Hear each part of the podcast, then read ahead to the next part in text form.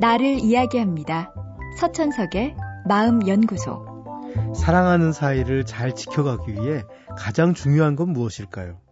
상대를 아끼고 배려하는 마음도 중요하고 함께하는 시간을 즐기는 능력도 중요할 것입니다. 그런데 그 무엇보다 사람들이 중요하게 생각하는 건 신뢰입니다. 서로를 신뢰하기 위해서는 우선 상대에게 정직해야 합니다. 몰래 숨기면서 다른 사람을 만난다거나 자신의 신상에 대해 중요한 거짓말을 하고 있으면서 사랑이라 말하기는 어려울 것입니다. 그런데 정말 사랑하는 사이 연인들은 서로에게 정직할까요? 예전에 이런 광고 문구가 있었습니다.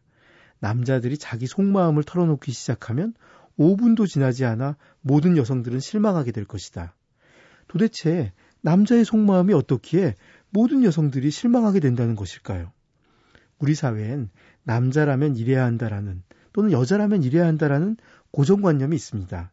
예를 들어 남자는 작은 일에 흔들리면 안 되고 강해야 합니다. 잘난 체해서는 안 되며 자기 말에 책임을 져야 하죠.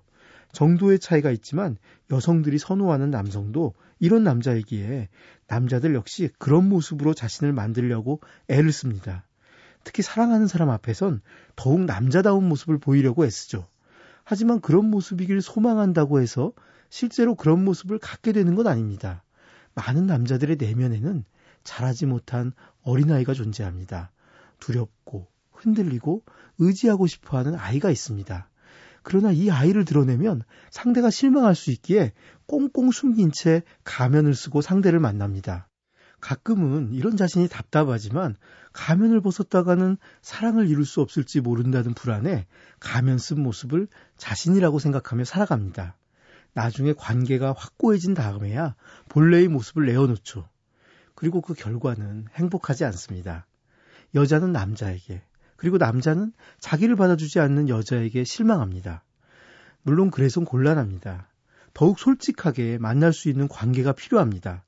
진실한 관계라면 가면을 쓰고 있느라 드는 에너지가 필요하지 않기에 남는 에너지를 모두 상대를 그리고 또 나 자신을 더 깊게 사랑하는데 쓸 수 있습니다.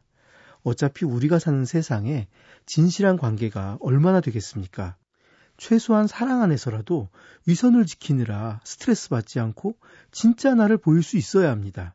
그럴 때만이 비로소 사랑을 구원이라 말할 수 있을 겁니다.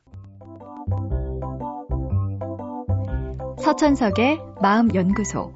지금까지 정신건강의학과 전문의 서천석이었습니다.